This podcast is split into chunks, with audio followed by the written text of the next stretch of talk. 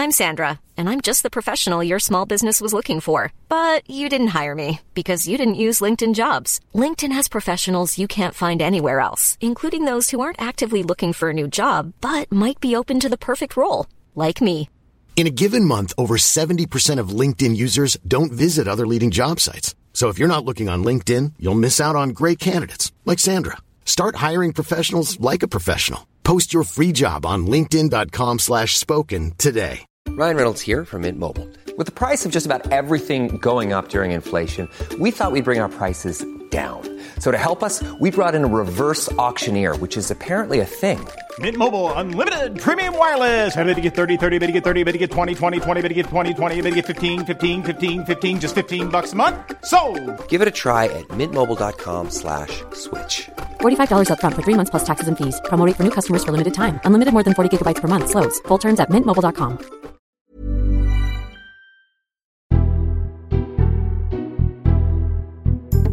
hello, this is the Red Box Podcast. I'm Matt Chorley. Before I tell you what's coming up on today's episode, would you like a shout out on Christmas Day? Yes, on Christmas Day, I'm doing a special show on Times Radio with Mariella Frostrup. It's Matt and Mariella's selection box, where we're going to pick through some of the weirder things that have happened on our shows in this year. But we're going to be on at 10 o'clock on Christmas morning, so we want to basically say hello to you. So if you're putting the turkey in, taking the dog for a walk, peeling the carrots, whatever it might be, if you want us to say hello to you on the radio, just get in touch with me now. You can email me, matt.chorley at times.radio. Who are you? What will you be doing? Who do you want us to say hello to? And we'll say Happy Christmas to you on uh, Christmas Day. Matt.chorley at times.radio. Get in touch. Right, coming up on today's episode, it's Wednesday, so it must be PMQs Unpacked. It's the last PMQs of 2021. Patrick Maguire joined me to pause the action uh, live analyse in real time what was going on in the House of Commons. Nobody mentioned the fact that Patrick and I, two weeks ago, weren't quite sure if the Downing Street party story had got legs. Occasionally we get things wrong. Right, uh, that's coming up in just a moment. But first, it's Wednesday, so our columnist panel must be crampon. It's Robert Crampton and Alice Thompson.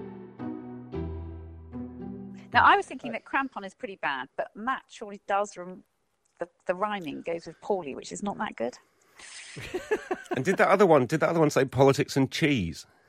Yes. Right. Wi- Okay. Without the wine, uh, Without the which wine and I'm not sleeves. sure without the wine and Right. sleeves. So I, I've taken it to mean the cheese that was being served in number ten, and not in any Oh. way suggesting this show is cheesy. Yeah. That. Uh, yeah. I was. That's kind of what I was objecting Oh, to. yeah.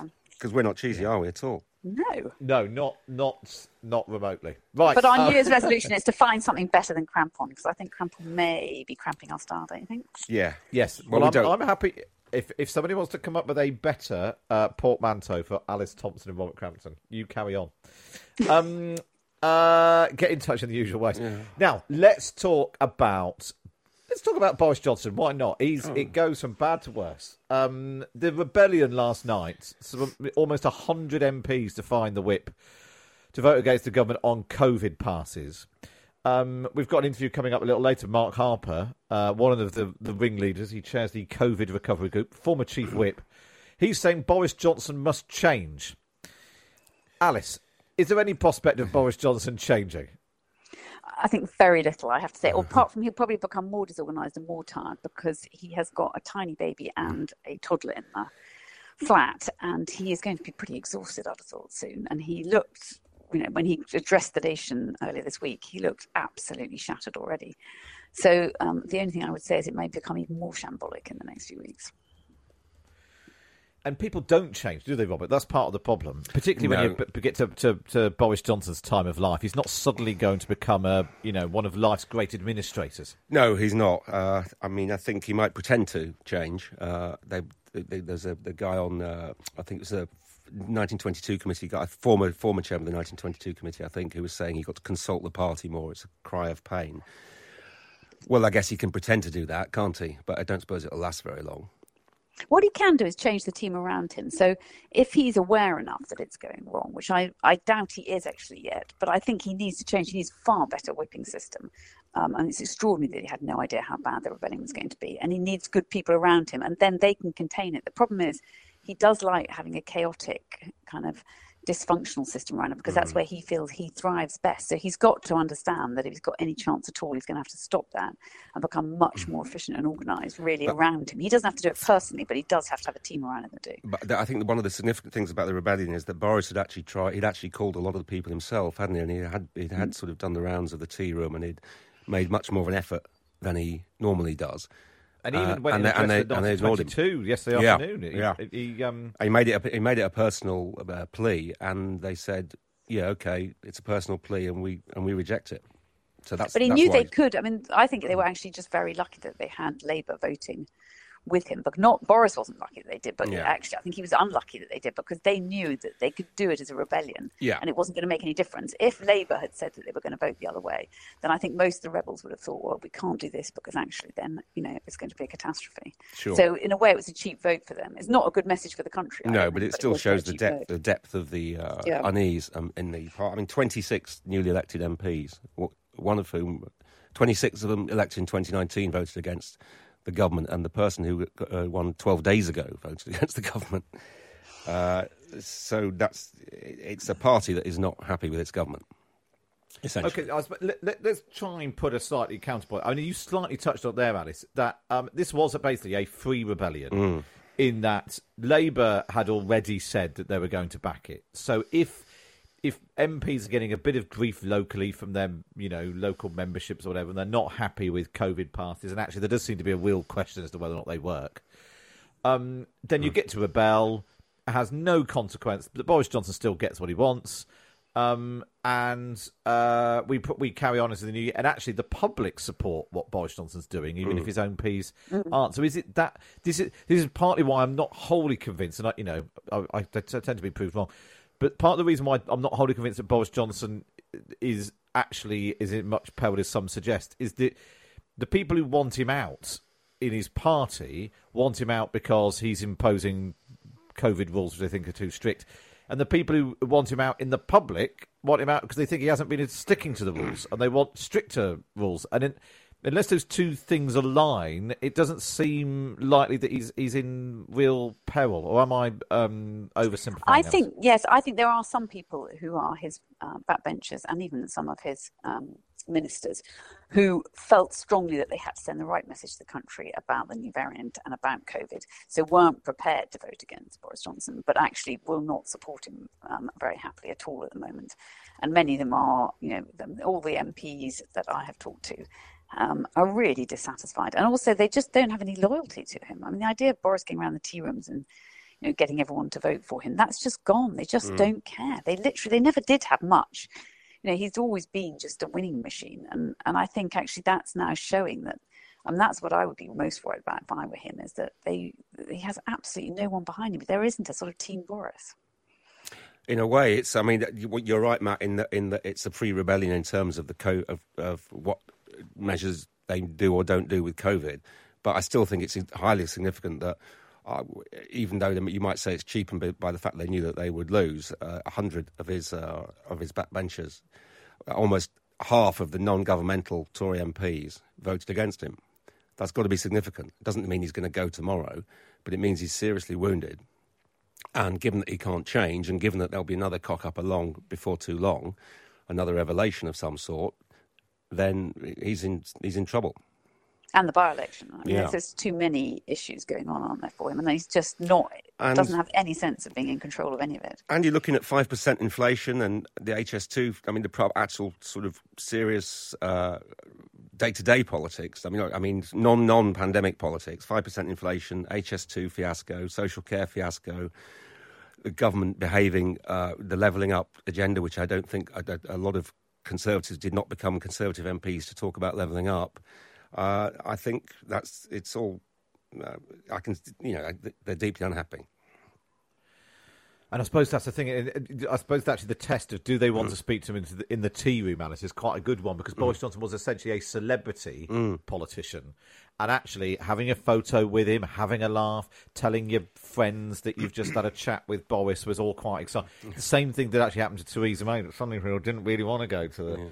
The, the the number 10 drinks or whatever it might be because there's not a cachet from you know if, if he's an election winner and he's great fun and the country love Yeah. him then you want to align yourself with him and suddenly he's not those. He's not those things. Um, and it's just whether it's a question of whether or not.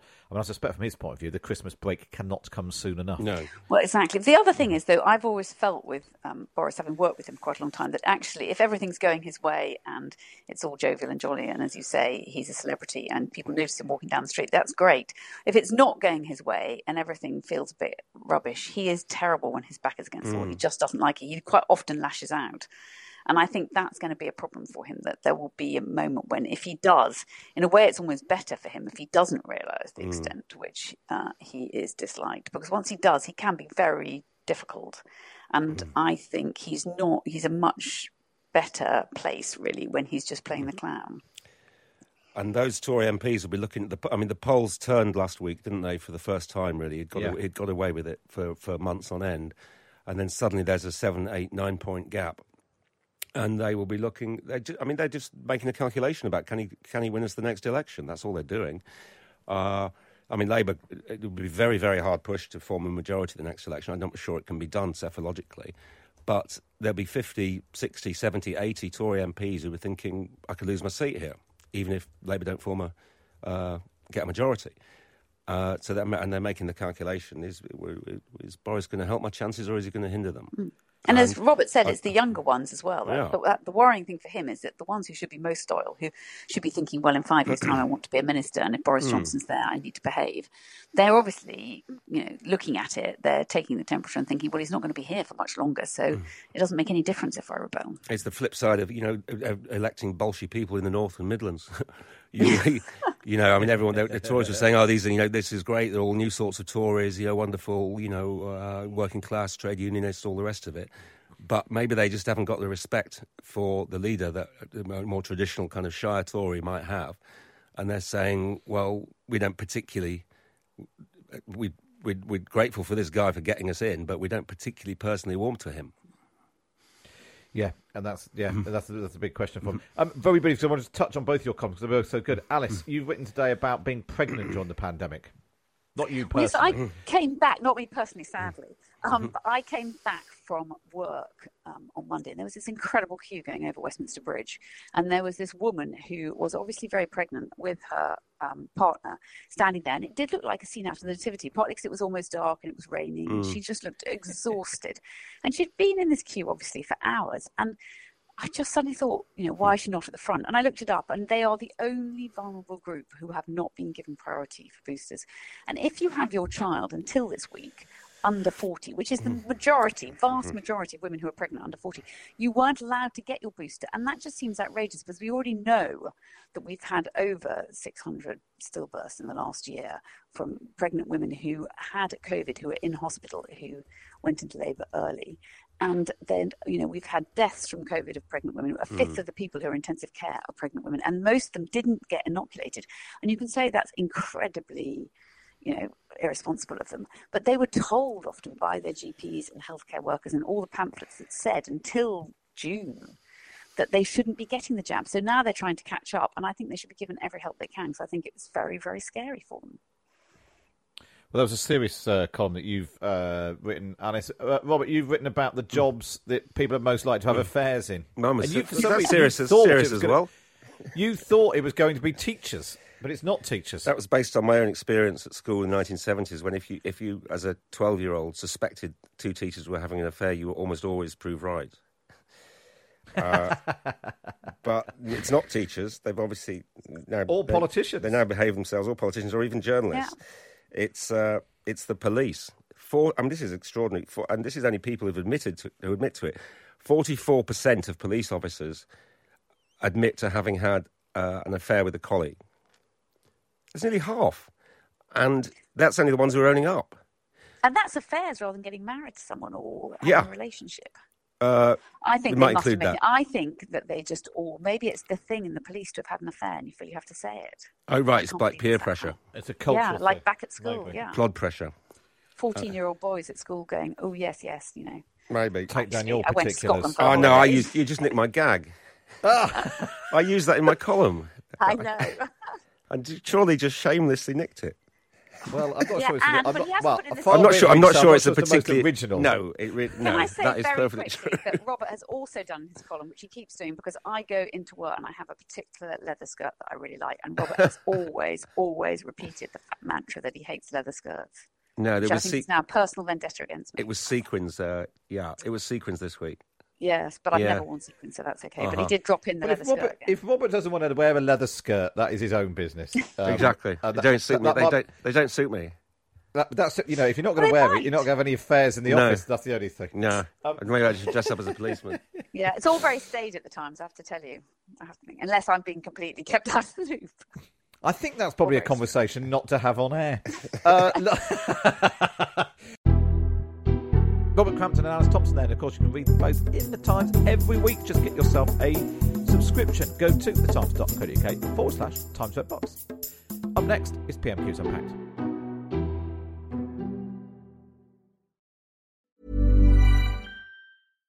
If you're looking for plump lips that last, you need to know about Juvederm lip fillers. With Juvederm Volbella XC and Juvederm Ultra XC, your lip look, whether it's subtle or bold, can last up to one full year with optimal treatment and no additional maintenance. Find a licensed specialist and see if it's right for you at juvederm.com today. That's J U V E D E R M.com. Add fullness to lips in adults over 21 with Juvederm Volbella XC or Juvederm Ultra XC. Do not use if you have severe allergies or a history of severe allergic reactions, or if you're allergic to lidocaine or the proteins used in Juvederm. Tell your doctor if you have a history of scarring or taking medicines that decrease the body's immune response or that can prolong bleeding. Common side effects include injection site redness, swelling, pain, tenderness, firmness, lumps, bumps, bruising, discoloration, or itching. As with all fillers, there's a rare risk of unintentional injection into a blood vessel, which can cause vision abnormalities, blindness, stroke, temporary scabs, or scarring. For full important safety information, visit juvederm.com. Hey, I'm Ryan Reynolds. At Mint Mobile, we like to do the opposite of what Big Wireless does. They charge you a lot, we charge you a little. So naturally, when they announced they'd be raising their prices due to inflation, we decided to deflate our prices due to not hating you. That's right. We're cutting the price of Mint Unlimited from $30 a month to just $15 a month. Give it a try at mintmobile.com slash switch. $45 upfront for three months plus taxes and fees. Promo for new customers for limited time. Unlimited more than 40 gigabytes per month. Slows. Full terms at mintmobile.com. Hiring for your small business? If you're not looking for professionals on LinkedIn, you're looking in the wrong place. That's like looking for your car keys in a fish tank. LinkedIn helps you hire professionals you can't find anywhere else, even those who aren't actively searching for a new job but might be open to the perfect role. In a given month, over 70% of LinkedIn users don't even visit other leading job sites. So start looking in the right place. With LinkedIn, you can hire professionals like a professional. Post your free job on linkedin.com slash spoken today. You're listening to the Red Box Podcast. Now it's time for this. PMQs unpacked on Times Radio, unpacking the politics and cutting through the crossfire. Order, order. I call Matt Chorley and Patrick Maguire. Yes, it's the last PMQs unpacked of 2021, uh, where we pause the action live from the House of Commons to analyse in real time what's going on between Boris Johnson and Keir Starmer.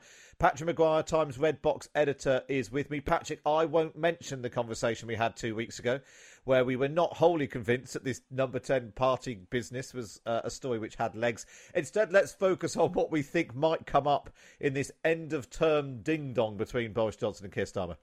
Well, you know, usually uh, you might put Forrest Gump on if you were a teacher trying to hold the attention of your sort of Dean or Pappy class.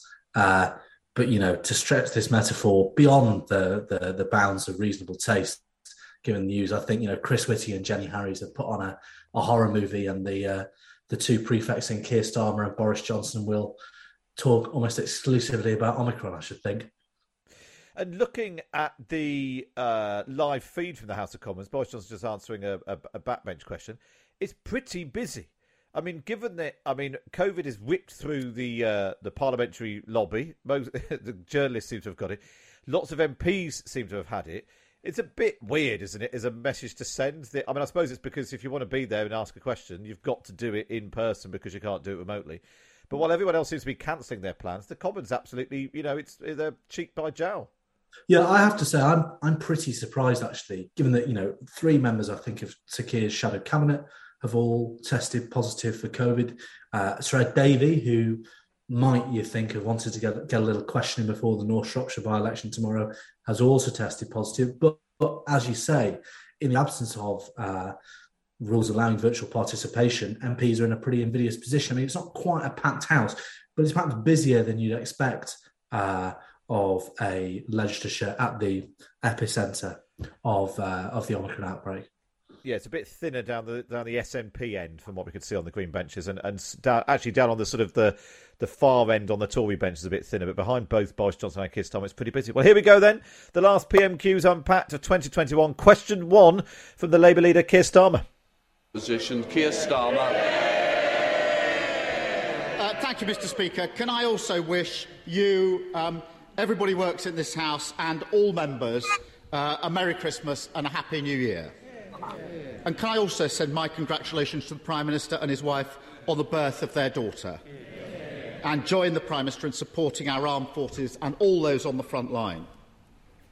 Mr Speaker, there were 200,000 Omicron infections on Monday. That's doubling every two or three days, and the NHS could be overwhelmed.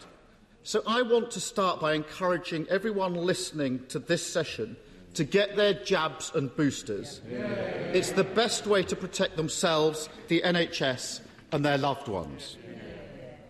Given the seriousness of the situation, does the Prime Minister agree that the 100 Conservative members who voted against Plan B measures last night voted against steps which are necessary to protect the NHS and to protect lives? Yeah.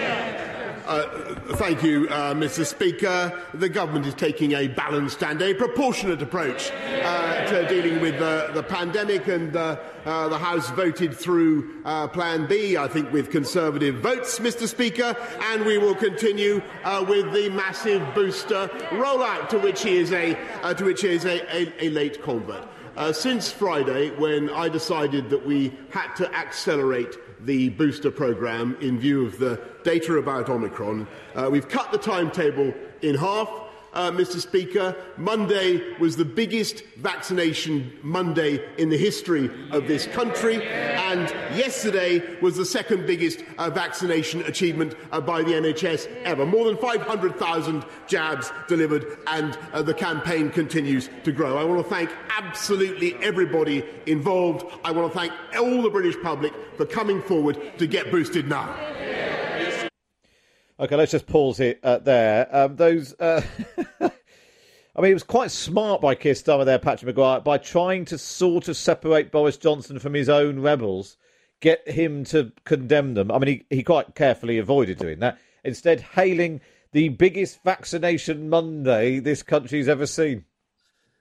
Yeah, uh, vaccination Mondays, uh, great band, weren't they? But uh, I, uh, I thought it was a really that was a really well pitched question from Keir Starmer. Actually, obviously didn't get the answer he wanted, but it illustrates Boris Johnson's key political difficulty. Right, he's stuck between the rock of opposition from uh, you know almost half of his own backbenchers and the hard place of having to rely on Labour to get through further public health measures. And when he comes back to the Commons, and I think we can we can safely predict it will be a when, be it over the Christmas break or in January, saying uh, we need to uh, tighten this restriction or introduce this uh, new measure to slow the spread. Um, he will face that calculation again, and it's and it's very shrewd politics from Sir Keir Starmer because obviously on the on the broadcast rounds this morning we've heard MP after MP saying, "Oh, you know, it's not necessarily about Boris Johnson; it's about public health measures." But there is clearly a wedge to be pushed between uh, the front bench uh, of uh, the, the government side and, and those backbenches and uh, I suspect Keir Starmer will continue to do that. It's interesting. Um, it's a slightly different tone from Keir Starmer because in the media clips last night, he was accusing Boris Johnson of um, a failure of leadership, even though Boris Johnson had forced through what Keir Starmer wanted to do in the face of his own uh, MP. So he's clearly decided now side with Boris Johnson, create that wedge uh, with the back uh, with the backbenchers. Let's go back. Then. This is question two. PMQ's unpacked. Is uh, question two from Keir Starmer. Mr Speaker, we all hope that combined with the booster programme, Plan B will be sufficient to prevent the NHS from being overwhelmed. Nobody wants to see further restrictions. But the Prime Minister has quite rightly not ruled anything out. So, can I take this opportunity to make clear to the Prime Minister that if further votes are needed to save lives and protect the NHS, Labour MPs will follow my leadership and we will always put the national interest first. Can I ask the Prime Minister to get his house in order so he can say the same about the members behind him? Uh, yes, uh, Mr. Speaker, if uh, further measures are needed, as, as the House will understand, if further regulation is needed, of course this House uh, will have a further say. As for following his leadership, Mr. Speaker, uh, they wibbled wobbled over Plan B, they wibble wobbled over quarantine, and if we listened, if we listened to him, Mr. Speaker, uh, we wouldn't even have the, have the vaccine rollout because we would have remained in the European Medicines Agency. It's true, and we wouldn't have opened up on July the, the 19th, Mr. Speaker. Uh, we would have remained in lockdown. That's the reality, Mr. Speaker. I think. Inevitably um, beginning to think I'd never hear that line again. Uh, that's a, I think that might be a record to get a reference to we'd still be in the European Medicines Agency in response to question two. That's that either means that Boris Johnson has got some Christmas crackers lined up for us, or he's already panicking and fla- panicking and and uh. Wib- wibble wobbled um, is a new one. We normally get vaccinate and vacillate. Um, here's an interesting question, Patrick Maguire. Uh, trivia question: Who is the only party leader to suffer a front bench resignation as a result of the vote last night?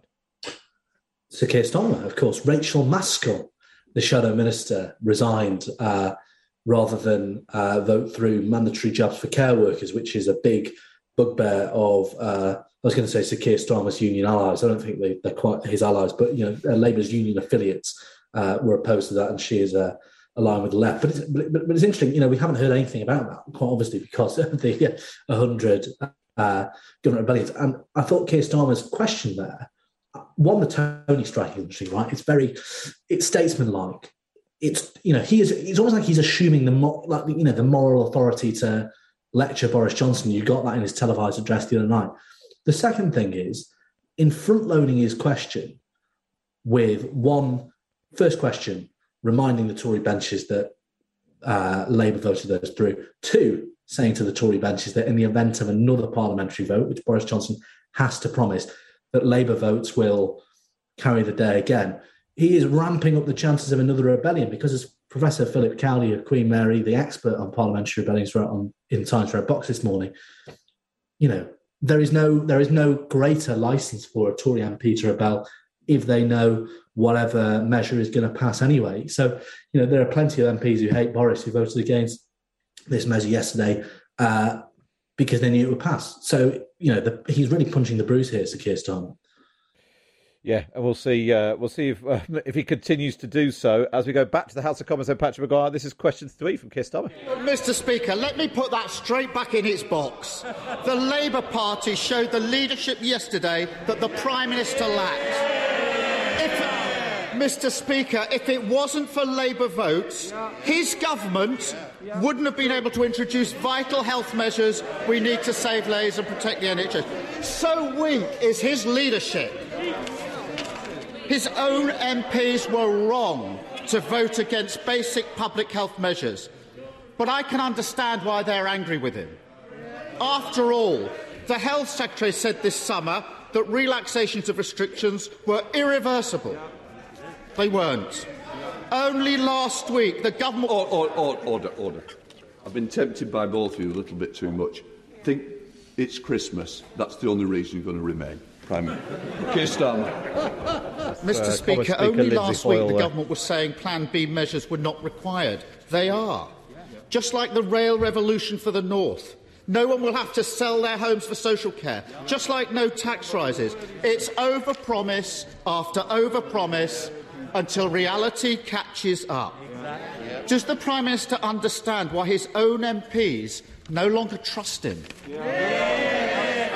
Mr. Speaker, you know, there, there he goes again. Uh, he comes to this House pompously claiming that he wants to rise above uh, party politics and uh, support the efforts of the nation in delivering uh, the vaccine rollout, and then, and then he talks endlessly about party politics and plays political games. I think what the people of this country can see is a, as a result of what this government has done uh, with the decisions we've taken, the tough decisions that we've taken to deliver the, which he ducked, Mr. Speaker, to deliver the fastest vaccine rollout in Europe and now the fastest booster rollout. We now have, Mr. Speaker, the fastest growing economy in the G7 and more jobs today, more jobs today 500,000 more jobs today than there were when the pandemic began.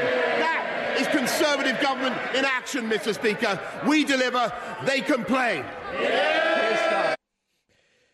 We deliver, they complain. It's not a very uh, uh, rousing um, uh, slogan, Patrick. He's boasted there about the fastest growing this and that. He's got the fastest growing rebellion on his hand.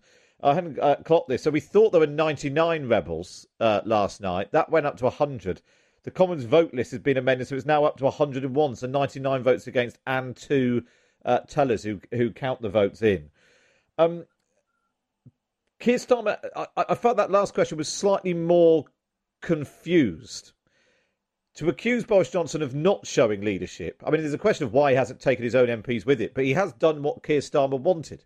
And so, doing what's right in the eyes of the country and the opposition in, rather than placating his own MPs, that is showing a degree of leadership. Uh, you you could uh, argue, but then again, trying to highlight he disagrees with the Tory MPs, but he can understand why they don't trust Boris Johnson. Who it's it's a slightly I don't know mixed message that he's now he's now putting forward. yeah, it, it is a slightly all things to all people uh, line of argument, isn't it? You know, he's at once uh, saying these Tory MPs are you know, being completely irresponsible, endangering public health, but also saying um, they are almost prisoners of conscience who uh, are more than entitled to rise up against such a shameless and hopeless prime minister. But, you know, regardless, uh, it's an attack that will sting. And the problem for Boris Johnson is it's all very well good talking about playing politics, but the fact is, uh, it's the Conservative Party that in the eyes of the public and indeed in you know in the eyes of its own MPs that is that is hopelessly divided and and is you know you may one may well argue playing politics with public health at uh, you know the time when cool heads and leadership is needed most acutely. So yeah, sure, Keir Starmer's line is you know slightly confused logically, but um, you know, sort of his prerogative when the when when his opposition is so hopelessly divided. Yeah, and when you know Boris Johnson's line is not not particularly clear either. Um, uh, we should point out if you if you're uh, not watching along live on the telly, but I think it's fair to say Boris Johnson's hair is probably its sort of cheap Boris Johnson impressionist wig um, stage. It looks particularly wild today. I don't know what that means. In terms it's, uh, of, um... I think it's what you might call a half Fabricant, or uh, it's not quite the full Gummidge, but it's it's definitely a half Fabricant not quite the full Gummidge. Uh, very good. Right, we go back to the House of Commons there. We continue PMQ's Unpacked. Matt Chorley with Patrick Maguire, the Times Red Box editor. Let's have question four from Keir Starmer. Mr. Speaker, the only person undermining public confidence is sitting right there. Here's the problem his MPs are wrong to vote against basic public health measures, but they are not wrong to distrust him. Last week, the Conservative member for the Forest of Dean asked, Why should people at home listening to the Prime Minister do things that people working in Downing Street are not prepared to do? Tory MP. The Conservative member for Shipley last week asked the Prime Minister, Can he give me any reason at all why I should, shouldn't tell my constituents to treat these rules the same way that Downing Street treated these rules last year. Now, the Prime Minister's had a week to come up with a good answer. Has he done so? Yeah. Mr. Speaker, the answer is very, very clear, and it's there in what the public are doing, uh, Mr. Speaker, because they can see uh, they can see that the government uh, is getting on with deliver, delivering on their priorities, not just on the economy, Mr. Speaker, but above all on delivering the fastest booster rollout uh, in Europe. And uh, you know he likes to uh, he, he's fond of these European comparisons, Mr. Speaker, but we've done almost double the percentage of any other European country. we've, we've boosted we've boosted 86 percent of the over 80s in this country, 91% of those aged 75 uh, to 79. That is an astonishing achievement, and I think that is what the people of this country are focused on, Mr. Speaker. And rather than, rather than the, the partisan trivia that he continually raises, when frankly, when frankly uh, he has a case to answer himself. I'm not sure Keir Starmer mentioned European comparisons there um, at all, although I have to say I'm not totally sure what Keir Starmer's question was. He was quoted the Forest of Dean MP's Mark Harper, who we heard from on Times Radio a little earlier, and uh, the Shipley MP's Philip Davies, both um, uh, no fans of the uh, the John- Johnson re- regime. Um, we should point out that sitting directly next to, to Boris Johnson's left is Liz Truss, who is studying him with narrowed eyes, I think it's fair to say, very, very closely. Maybe she's wondering what she might uh, be saying if she was at the dispatch box um, instead of him at PMQs. Um, well, at this rate, she will be in a fortnight's time, but anyway. Well, I was going to, Beth, that's going to be my question about it. Are we discovering anything from this exchange at PMQs uh, which either shores up Boris Johnson's position or exposes him his his fragility? Well, the risky thing for Boris Johnson you know, it, it, was slightly surreal to hear Keir Starmer approvingly quote uh, you know, lockdown skeptic in chief Mark Harper and, uh, you know, the honourable member for, uh, you know, the 1950s, Philip Davies, right? And, and that, that's not something Keir Starmer usually does. But in ventriloquising them and asking the questions of the Prime Minister that they asked, he exposed the fact he doesn't have an answer. Much like before when he was when he was asking uh, his second question about uh, you know volunteering Labour votes for their next division, all Boris Johnson can say is you'll get a vote. There, there is clearly no substantive grounds on which he is either willing to engage or can engage with his MPs. And that's a very risky position to be in, particularly when you have dispossessed MPs like Mark Harper, a former cabinet minister, and you know never possessed malcontents like Philip Davies, who is a, a maverick backbencher who you know will not be bought or sold. Uh, uh, in political terms, uh, it's a very risky position to be in. Yeah, well, uh, I always think once a politician is accusing another politician of playing politics, um, then you know they they are they are thrashing around. They are the ones doing the wibbly wobbling. Uh, right, we've got two more questions to go. Uh, let's see if because both of them will want to give their their their, their backbenchers a, a, something to cheer themselves with uh, as they head off for Christmas. So we've got two more. This is question five from Keir Starmer. I think that's no, he hasn't come up with a good answer. For weeks now, he claims that no rules were broken. He claims he didn't know what was happening in his own house last Christmas. I don't believe him. His MPs don't believe him, and nor do the British public. He's taking the public for fools, and it's becoming dangerous because from today, anyone who tests positive for coronavirus faces a second Christmas in isolation. It will be heartbreaking for families across the country. Yeah. The message from the government has to be we know that following the rules won't be easy this Christmas, but it is necessary.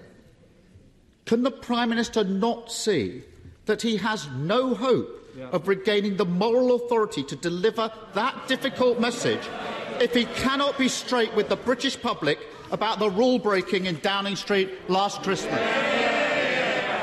Mr. Speaker, I've repeatedly answered uh, that question uh, before, and, and, uh, and as he knows, a report is being uh, delivered uh, to me by the Cabinet Secretary into exactly uh, what went on. He might explain why there are pictures of him quaffing beer, Mr. Speaker.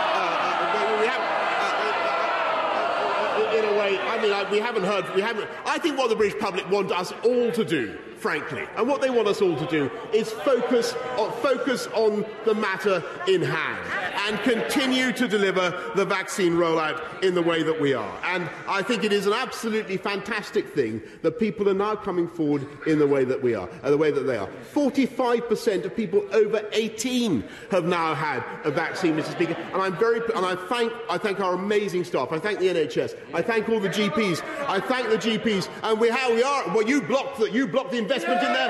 They, they, Mr. Speaker, they wouldn't vote for it. They wouldn't vote for investment in our NHS, Mr. Speaker. They wouldn't. They wouldn't do it. I, I thank them for what they're doing. I can tell the House that uh, we're now speeding things up. Uh, by allowing people to avoid the 15 minute delay after they've been vaccinated, which I hope will encourage even more people to come forward. Starmer.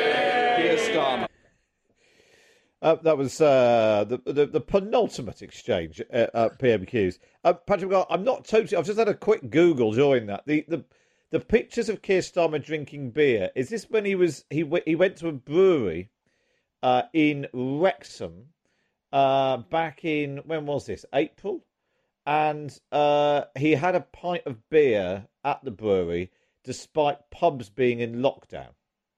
Um, so that I think that's the criticism. The, the, why was he drinking a pint of beer when the pubs were shut, but it was at a brewery? Um, uh, the, the, yeah, the organisation of, of uh, revelries in which I'm not sure either party could could claim to be uh, could claim to be expert. You know, recent weeks, Matt, have taught us that we can occasionally be a bit too hasty when we have these discussions about predicting which line or which bar will have uh, the fable cut through. But I'm pretty certain uh, that neither of us will lose much money or pride betting on that line from Boris Johnson uh, not cutting through because, like you, I have no idea um, what it's all about.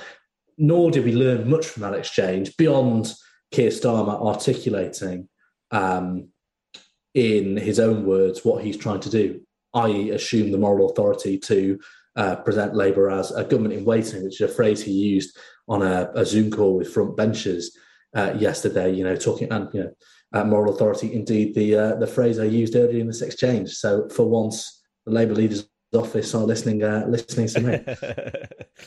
um, and uh, here's a big question, and we've got the last question coming up. So maybe he's been holding it. But he's got he's not Keir Starmer's not gone hard on the Zoom quiz photo which clearly seems to fly in the face of the suggestion that Boris Johnson did not know that there was some form of staff gathering. The fact that um, there seems to be, according to the papers today, instructions issued on how to take part in the in the quiz in number ten. Um, at the very least, there's some good jokes to be had about the pub quiz names or whatever it might be. Um, actually, he seems to have eased off. These sort of made oblique references to um, the the you know the lack of trust and the promise, you know, the and so on. But he hasn't really gone hard on the thing that everyone else has been talking about this week, which is those photos. Well, I wonder if the, the judgment the Labour Party has made, um, and as you say, given that it's all the public have been talking about, it's perhaps a risky judgment call, is that the debate has moved on, uh, that serious times demand a more serious tone, and uh, you know, then arguably Keir Starmer really would be playing politics at a uh, at a juncture that the government's chief scientific advisors all say is the most terrifying yet in the pandemic. If he went large on, uh, you know, the fact that the Mirror have uh, named the quiz teams today and asking which one of them, which one of them the Prime Minister uh, would condemn or condone, right? I think um, coming back to those two words, moral authority, it's about presenting Labour as an organised, serious alternative government and um, frivolities and frippery such as the number 10 quiz, you know, the, the, point, the political point has been made there. And I suppose the big difference is they got a lot of criticism of the Labour Party for constantly banging on about wallpaper uh, previously. And so if he's just, well, if everyone else is talking, everyone knows about the quiz, I don't need to put up in lights. I can take a step back and, you know, like I said, rise above it a bit rather than being accused of banging on about the quiz you know, something that happened a year ago. Well, but here we go then. We might be wrong. Maybe he's going to bring up some quiz jokes now. This is, and this is, this will be a big moment. This is the moment that both lots of MPs go off for the Christmas break. Who is sending their party off with a spring in their step, and who's going off to start plotting against their leaders? Both of whom are facing with that.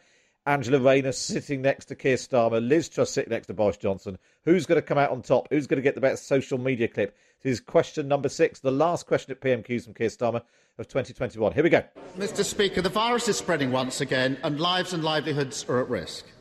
The British public are looking for a Prime Minister with the trust and the authority to lead Britain through the crisis. Instead, we're burdened with the worst possible Prime Minister at the worst possible time. They're shouting now. Where were they in the lobby last night? His own MPs have had enough. They won't defend him. They won't turn up to support him. And if he proposes them, they won't vote for basic public health measures. So, at this time of national effort, the Labour Party stood up, shown the leadership that the Prime Minister can't, and put the health and security of the British people first. On, on, on. This is silly because I can't hear the question. I will hear the question. I don't think we need any more help from this front bench. I'm just dealing with this corner first before I come back. Can I just say, I understand it's the last PMQs and we're going to be coming back in the new year, but I do need to hear the question. And it may take a long time, but I will hear it. So please, I want to get through questions. I want you all to get away for Christmas. At this stage, you won't. Starmer. Mr. Speaker, the Prime Minister is so weak that without Labour votes last night, vital public health measures wouldn't have got through. But this country can't. Says it's not true. Oh, God. Uh, I haven't got. it's not true. That. He's so socially distant from the truth. He thinks that that's not true. I don't know where to start. We better press on. We can't go on with a Prime Minister who's too weak to lead. So, will the Prime Minister take time this Christmas to look in the mirror and ask himself whether he has the trust and authority to lead this country?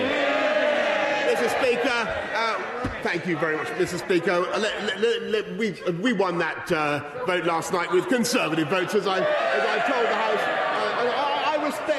Respect the feelings and the, I respect the anxieties uh, that colleagues have about. Of course, I do. I respect and understand the anxieties, the legitimate anxieties that colleagues have about uh, restrictions on their liberty. But I believe, uh, and on the liberty of, the, of people. But I believe that the approach that we're taking is balanced and proportionate and right for this country. And let me tell you, Mr. Speaker, let me tell the House about some of the, he talks about leadership, some of the decisions, the tough decisions that I've had to take. I had to decide to stay out of the European ventilator scheme, so we had our own ventilator challenge, which, which he then, which he then, he then ridiculously attacked. I decided to go ahead, ahead of the rest of Europe, ahead of the rest of Europe with the vaccine rollout, Mr. Speaker, which would have been impossible if we'd listened to him. I decided to go ahead with opening up our society and our economy on July the 19th, which he opposed, Mr. Speaker, which he opposed. And frankly, uh, if we'd listened to him, never forget, we would not now have the fastest economic growth of the G7. It's because it's because we took those courageous steps, Mr. Speaker, uh, that we now have 500,000 more people in work now than there were when the pandemic uh, began. And, and yesterday I saw 1.2 million job vacancies, Mr. Speaker. That is what Conservative governments do. They create employment, they create business opportunities. And, by all, and above all, Mr. Speaker, we vaccinate, they vacillate. They, they jabber, we jab. They play party politics, Mr. Speaker, and we get on with the job. They play party politics. We have Christmas parties. Would have been a better way of um, finishing off. Now, I, I thought uh, uh, Keir Starmer would be kicking himself there, Patrick Maguire, because he was building up his big peroration, and then Lindsay Hoyle interrupted it. to to to, to you know to to remind uh, the class not to touch the lathe to to, uh, to return to, to an Oh, earlier. well, as it's as it's Christmas, Patrick, give us give us another. Uh, don't touch the lathe. Don't touch the lathe. Come on, I've told you. It's your own time you're wasting. Okay. Um, the- yeah, well, exactly. And but but you know that speaks to uh, you know the uh, the end of term jitters that are that are taking over the house. And that that monologue, that closing monologue from Boris Johnson made Kevin Kevin Keegan in 1998 look like a picture of composure. It's you know it was several hundred words in search of a point. Uh, um, you know, uh, no semblance of an argument. It was. Uh, I mean, amazingly unprepared. Actually, I mean, it was just it was just a greatest hits. There was no, you know, there was no new line of attack or new phrase or or concession or anything. Just finally, Patrick, because I'm slightly conscious of the time. Um, Keir Starmer asking Boris Johnson to look in the mirror this Christmas, dangerously close to telling him he should resign without actually doing it. Uh, yes, exactly. And but but but but this is an ideal situation for the Labour Party. Um, as long as the Conservative Party is divided and reliant on uh, Sir Keir Starmer for um, the passage of key public health measures, um, there's no point in Keir Starmer being the one to tell Boris Johnson to resign. It actually suits the Labour Party to a T to have Tory MPs making that point implicitly. Well, there we are. The end, the last PMQs unpacked of 2021. Uh, Boris Johnson and Keir Starmer going at it. I'm not sure we learnt a huge amount, uh, apart from maybe a slightly tighter Keir Starmer operation. They've got a they've got a plan. They've got a plan. I think it's his best yet. Actually, I think. Yeah, it's a low bar, but yeah, we'll see. We'll see how that uh, pans out in the polls and so on. That's all we've got time for on this episode of the Red Box Podcast. Don't forget you can listen to me live Monday to Friday, 10 till 1 on Times Radio. And we bring you the best bits here on the podcast. And if you're feeling particularly nice, why not wait and review us wherever you get your podcast from?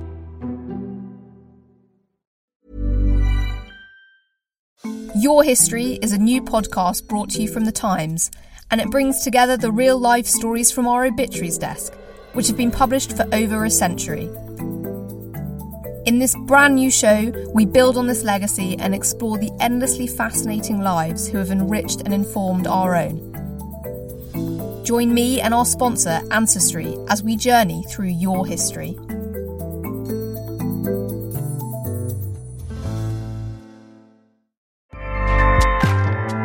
ACAST powers the world's best podcasts. Here's a show that we recommend. Hi, I'm Jesse Cruikshank. Jesse Cruikshank. I host the number one comedy podcast called Phone a Friend. Girl, let's phone a friend. Not only do I break down the biggest stories in pop culture with guests like Dan Levy and members of NSYNC, I do it with my own personal boy band singing jingles throughout. Because it's my show. It's your show, girl. New episodes of Phone a Friend. Yeah. Drop Thursdays wherever you get your podcasts. So work it, girl. Yeah, work it. Okay, that's enough. ACAST helps creators launch, grow, and monetize their podcasts everywhere. ACAST.com.